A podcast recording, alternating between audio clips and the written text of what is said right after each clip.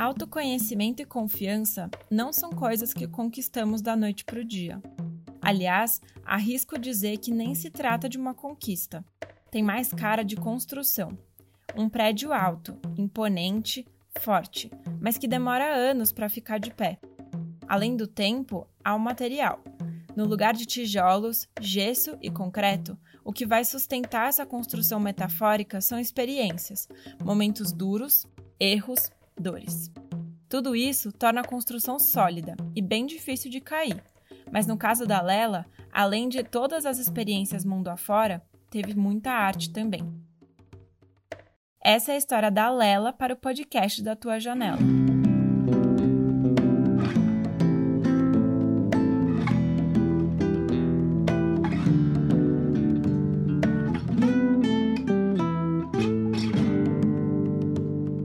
História de quem abre uma fresta e partilha sua vista. Por Bia Multari e Manuela Stelzer. Sete anos atrás, Lela Brandão rumava para a sua primeiríssima arte na parede. Exatamente isso que você está pensando: uma ideia, uma caneta e uma parede. E se errar, não tem borracha e nem uma parede nova. Na época, ela não sabia que um dia reuniria mais de 40 mil seguidores no seu perfil de artes em paredes. Então, no início, ela só tinha medo, insegurança, receio da situação fugir do seu controle.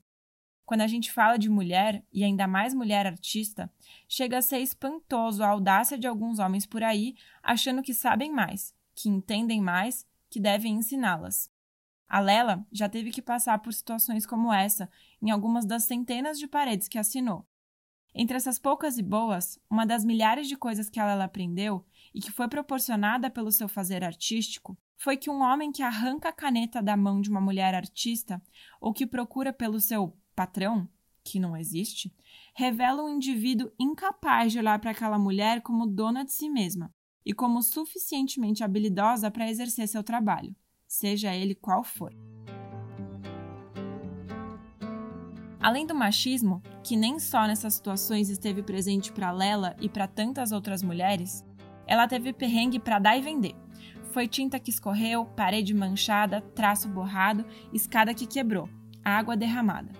Ao longo desses sete anos, a Lela teve muitos desafios, mas também muito jogo de cintura para contorná-los. Que deu vontade de desistir em alguns momentos, isso deu. E isso sempre vai dar. Mas ela manteve a compostura e foi percebendo, cada vez mais certa de si, que ela era sim capaz de fazer o seu trabalho, driblar as adversidades que eventualmente poderiam acontecer e ainda satisfazer o cliente com o resultado final. Autoconfiança. Era isso. Não tinha mágica, feitiço ou atalho. O jeito foi passar por muitas situações que acabaram não saindo como ela esperava, para que, quem sabe um dia, enfrentar o não planejado fosse um truque pronto na manga. E hoje já é truque manjado mesmo.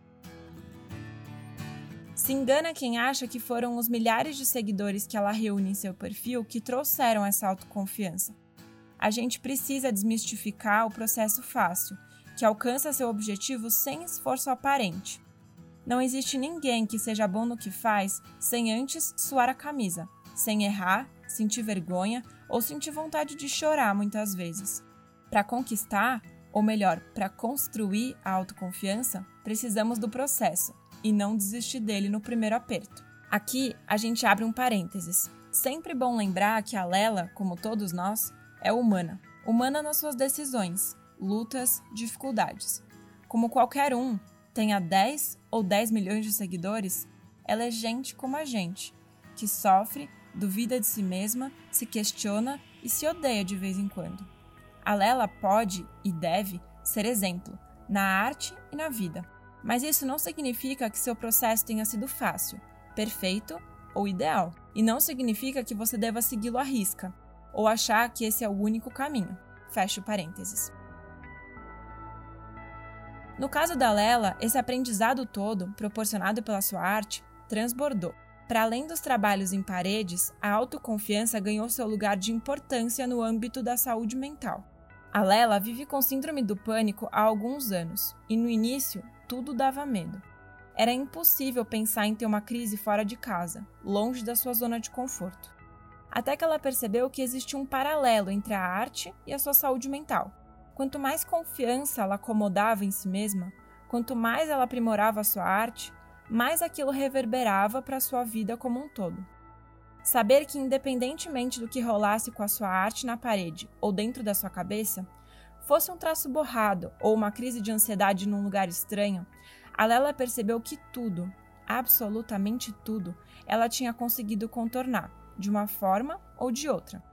Ela se conheceu o suficiente para saber os seus limites, os gatilhos, os jeitos de se acalmar. E aí a gente se desprende de uma zona de conforto física, estática. A zona de conforto vira gente mesmo. A cura é interna. E a arte também. Não importa a parede, a escada quebrada, traço borrado ou homem se achando melhor. A confiança fica dentro da gente. E uma vez construída, é muito difícil de colocar esse prédio abaixo.